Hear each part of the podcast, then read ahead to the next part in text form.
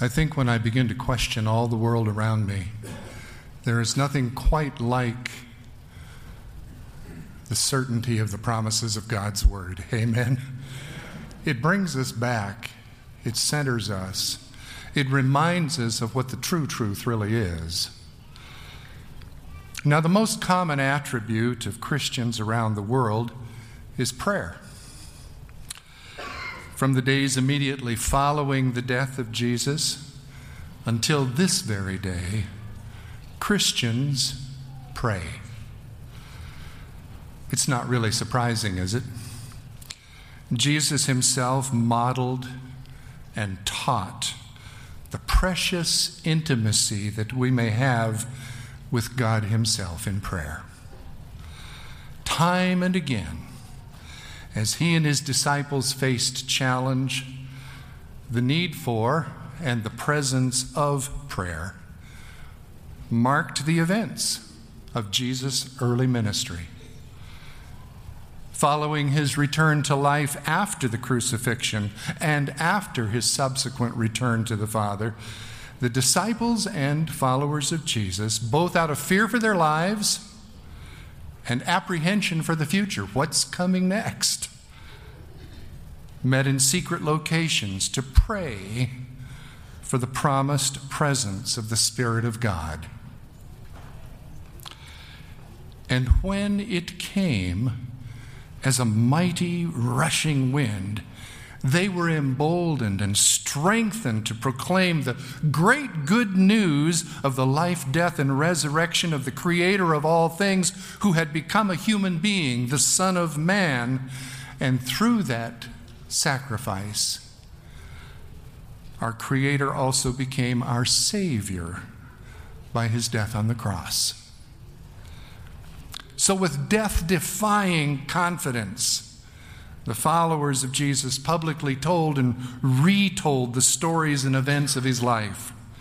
They recounted his love for God and his love for people. Sounds like a familiar theme, doesn't it?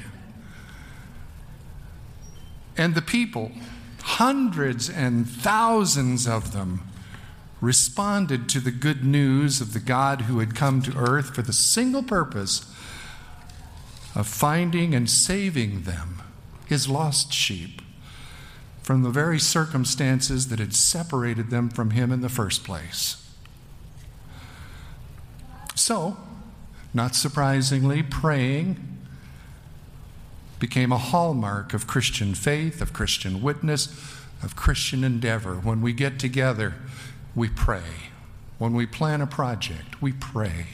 When we hear there's trouble in the family, we pray. But as you and I know only too well, our prayers are not frequently met with the howling wind presence of God's Spirit, if ever. Faced with the certainty of Jesus' statement that his followers would have trouble in this world, we pray and we do have trouble in this world. We pray for dramatic intervention we pray for miracles of God's presence and power, and nothing seems to happen so much of the time. We pray for helicopter rescues that don't seem to come. My dear sister in law, Terry, is a, an avid reader, as am I. And uh, one of the Christian authors that she read recently compared miraculous interventions and dramatic interventions by prayer as helicopter rescues. And I, I thought, you know, that's really not a bad analogy. I mean, you know what I mean by helicopter rescues, don't you? In this age of uh, video clips from every aspect of both human and animal life, who hasn't seen images of dramatic rescues from fires and floodwaters with helicopters virtually lifting people out of danger. I mean, really, if you haven't seen those kinds of things, really all you need to go to is youtube.com, put in helicopter rescues, and you can see lots of them. And as it turns out, it's really a pretty good analogy for the kind of prayer response that we most often look for when we bring our burdens and our needs and our wants to God in prayer. I mean, let's, let's be honest.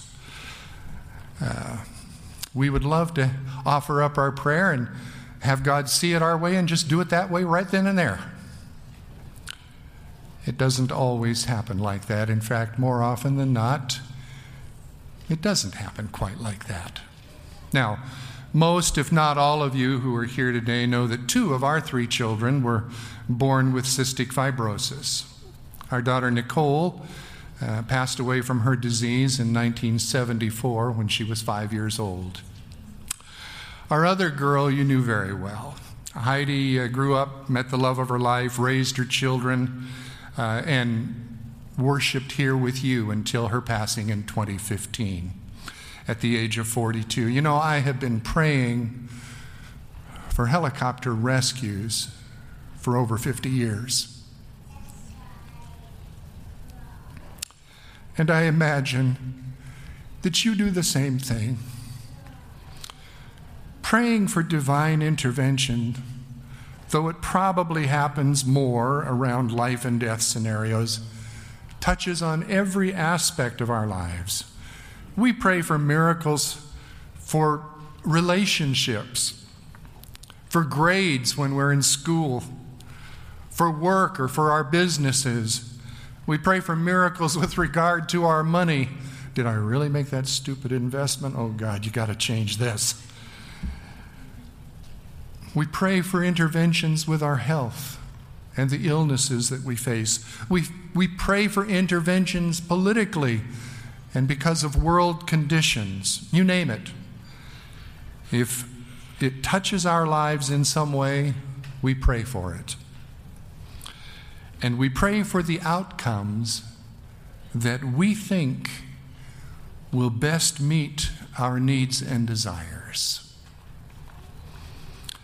And yet, more often than we'd like to admit, our prayers for dramatic intervention, our prayers for that helicopter rescue, are not answered as we had hoped they might be. So, what do you do when they're not answered? I know that for some, the lack of the helicopter rescue in prayer becomes the beginning of the loss of faith and confidence in God. And that's tragic because it doesn't have to be that way. Here's a story from God's Word that makes all the difference when prayers for helicopter rescues are not realized. Let me set the stage with you. You may want to follow along in your Bible or in one of the Pew Bibles. In the days and weeks prior to his death, just outside the walls of Jerusalem, Jesus repeatedly told his disciples that he was going to die. When Jesus asked his followers who they thought he was, Peter was the one who said, Well, you're the Christ. And this meant, I'll give you the text, this meant that Peter believed that Jesus was the Messiah, promised and anointed by God, but right after that declaration of Jesus being the Messiah, Mark's gospel records these words in Mark 8, verses 31 and 32. Right after the verse right following, Peter says, You're the Christ. Christ acknowledges it. And then he goes on in verse 31 of Mark 8 he, or Jesus, then began to teach them that the Son of God, the Son of Man, must suffer many things and be rejected by the elders, chief priests, teachers of the law, and that he must be killed and after three days rise again. He spoke plainly about this. He wanted to dispel any notions that they had that the Messiah was anything other than what he was ever intended to be, scripturally, prophetically. And so he told them this. And then you find that uh, later he, he, he's telling other stories. Um, he goes on uh, in chapter 9 uh, is the transfiguration in Mark's gospel. But interestingly, right after the transfiguration, down in verses 30 and 31, he comes to this familiar theme. Mark chapter 9, verses 30 to 31. Jesus did not want anyone to know where they were because he was teaching his disciples. What was he teaching them? He said to them, The Son of Man is going to be betrayed into the hands of men. They will kill him. And after three days, he will rise. Peter has said, You're the Christ, you're the Messiah. And Jesus said, Son of Man is going to be betrayed, he's going to be killed, and three days later rise up. Second time, tells them again. He's going to be betrayed, he's going to be killed, and he's going to be raised up. And just in case the disciples or we have missed it, he repeats it again in chapter 10 of the same gospel. This is Mark chapter 10, verses 32 to 34. They were on their way up to Jerusalem with Jesus leading the way, and the disciples were astonished while those who followed were afraid. Now, that's an interesting sentence. They were astonished. Something was surprising to them. They were fearful. They were afraid. Why? Because there'd been trouble in Jerusalem before, and now they were going back in. And so again, it says in the scriptures, moving on, he took the twelve aside and told them what was going to happen to him. We are going up to Jerusalem, he said, and the Son of Man will be betrayed to the chief priests and teachers of the law. They will condemn him to death and will hand him over to the Gentiles, who will mock him and spit on him flog him, and kill him, and three days later he will rise. Is there any doubt in anyone's mind here this morning that Jesus knew and taught his disciples that he was going to Jerusalem to die, but that he would be raised again in three days? It's not a mystery, is it? He said it, he said it clearly, he said it three times. I don't see how we could possibly misunderstand his meaning. He knew it, he expected it, he was anticipating it. Okay? He had said in another place that he had come to seek and to save that which was lost. It was a part of the plan. He came to die for the sins of humanity and to save us from being eternally separated from God. So, knowing his purpose for coming into the world, would it surprise you this morning to learn that in the final hours before the fulfillment of that purpose, Jesus himself prayed for a helicopter rescue?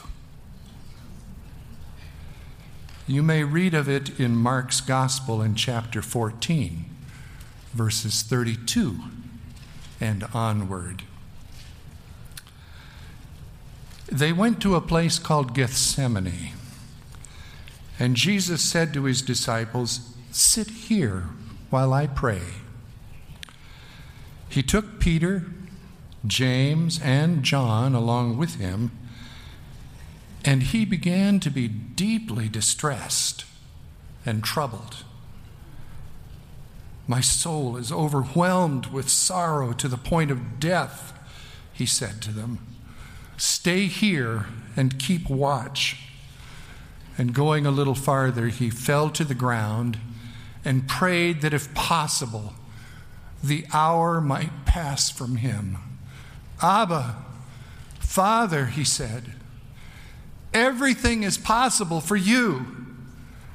Take this cup from me. Now, the challenge for you and me is that we are so familiar with the passage that we already know what comes next. We know what Jesus is going to say. But I'm telling you this morning that when we do that, we miss the reality of what Jesus' impending death meant to him. We need to stop and consider the words. Here, just before the execution, he expected in order to fulfill his mission to save us. Jesus opens his heart to his disciples, opens his heart to God, opens his heart to the readers of Mark's gospel, lays bare his struggles, his agony, and his fears about facing death. He turns to God and he pleads, Is there a way? This cup can be taken from me. Is there any way I can be let off the hook? Is there any way I can get out of this mission? This is astounding. Because up to this point, Jesus has been completely in control. Nothing seems to have surprised him so far in all of his earthly ministry you think about all of the stories and all of the passages, nothing surprises him, nothing catches him off guard, nothing throws him. But here in this moment, we all of a sudden read that, quote, he began to be deeply distressed, close quotes. I'm telling you that the word translated deeply distressed in the original language means astonished. It's almost too much to comprehend. Astonished. All through Mark's gospel, to this point, Jesus has been totally unflappable. But here, suddenly, something he sees, something he realizes, something he experiences stuns the eternal Son of God and he sends up a prayer for a helicopter rescue. He wants out. Jesus is also, according to the text, quote, troubled, close quotes. The Greek verb here means to be overcome with horror, not just a little apprehension, horror. Imagine, if you will, that you're walking down a street and you turn a corner in town, and there in front of you is this horrible accident that's taken place in the intersection. And then, to your utter astonishment and horror, you realize that the person in the car is someone you know and someone you love.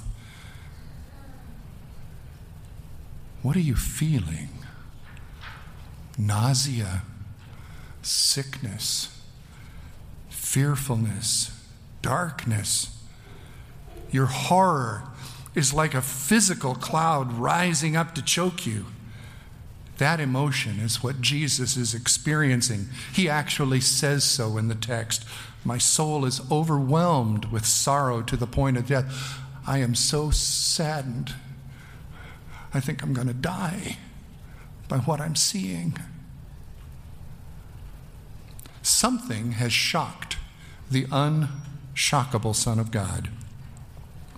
What was it? Well, I'll tell you, he was facing something beyond physical death, something so much worse that the pain of physical sufferings were probably no more than like flea bites in comparison. He was smothered by a mere whiff of what he would go through on the cross. Didn't he know he was going to die? Absolutely. But this isn't about information. It's not about what he knew, it's what he was feeling.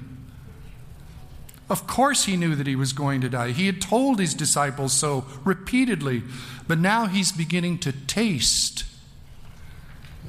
what he will be experiencing on the cross, and he recoils from it, pleading with the Father to take this cup from me. Because in all of his life, both human and pre human,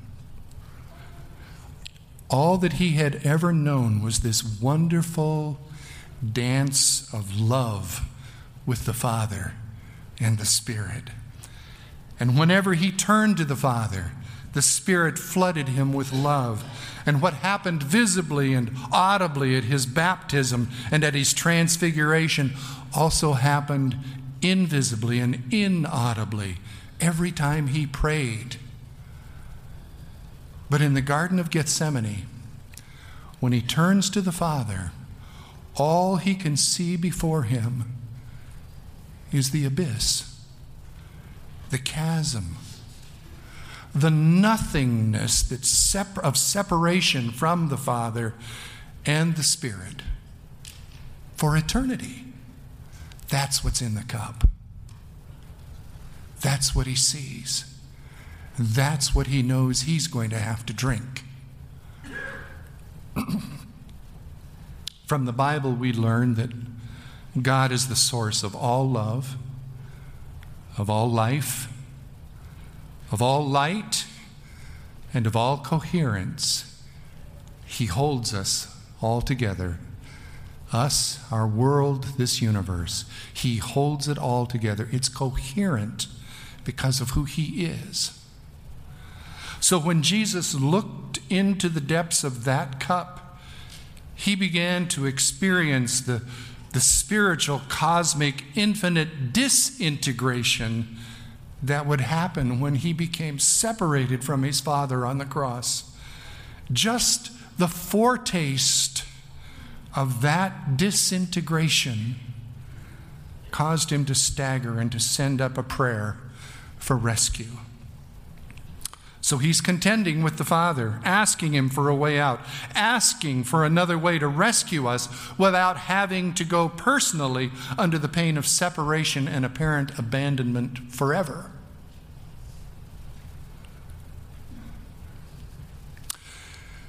But instead of taking his circumstances into his own hands, which he could, have we not all read and heard?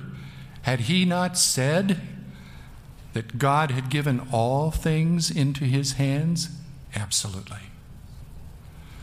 So instead of taking his circumstances into his own hands, in the end, he relinquished control over his circumstances and submits his desires to the will of the Father.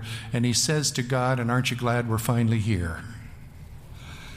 Yet not what I will but what you will. He is wrestling, to be sure, but he is also choosing to trust God even in his deepest despair. Why? Why? Because, as horrible as the cup is, eternal separation from the Father and the Spirit, as horrible as the cup is, he knows that his immediate desire to be spared must bow to his ultimate desire to spare us. To spare us. It is an overwhelming thought.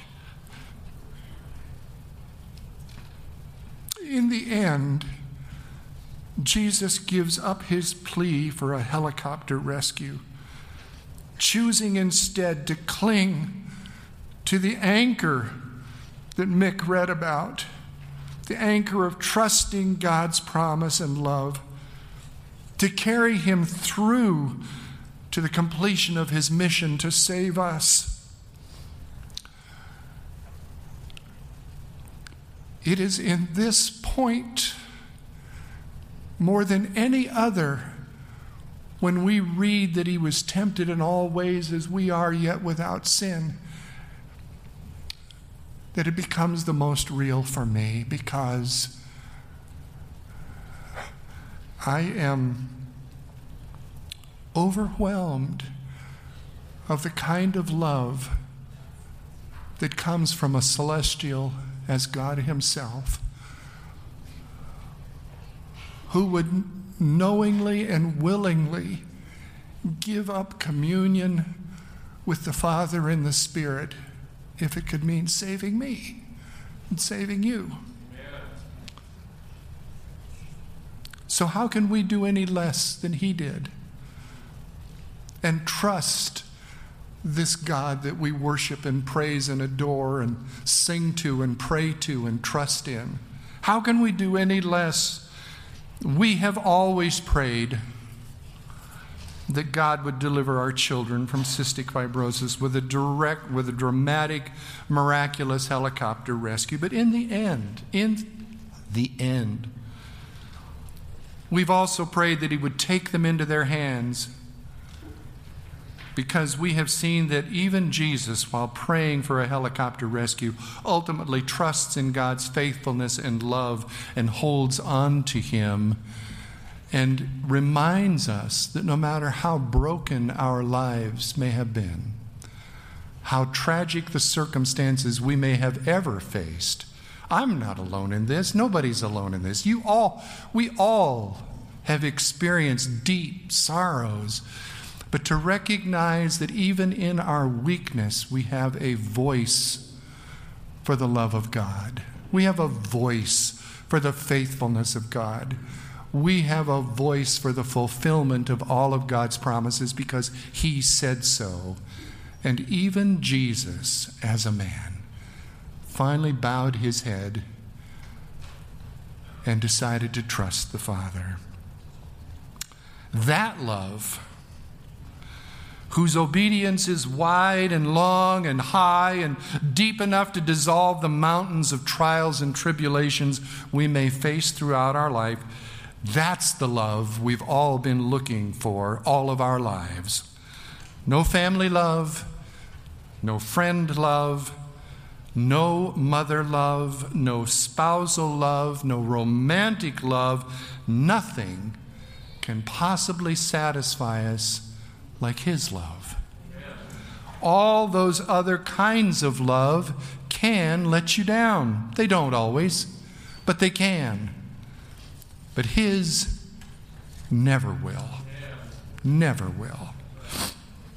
Of course, when you think about it cosmically, dear friends, God really did send us a miraculous intervention, didn't He? He sent a helicopter named Jesus.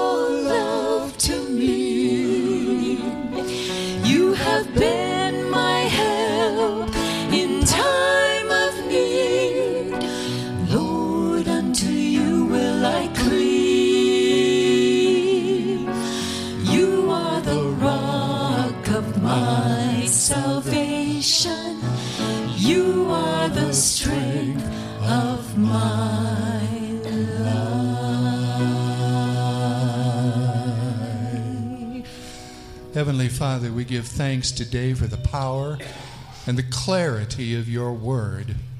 You've made it clear that though Jesus knew and understood what it was that he was facing on our behalf, like all of us, when faced with the potential of eternal separation from you, he shrank from it. He didn't want it.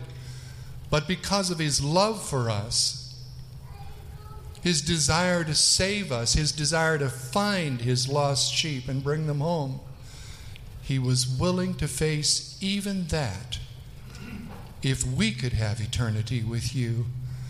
And so we love him even more. We love him forever. And we love you for loving us so much that you would give your own life to save us. Thank you, Father, for the blessing of your word today. In Jesus' name, amen. May God bless you throughout the remainder of your Sabbath day.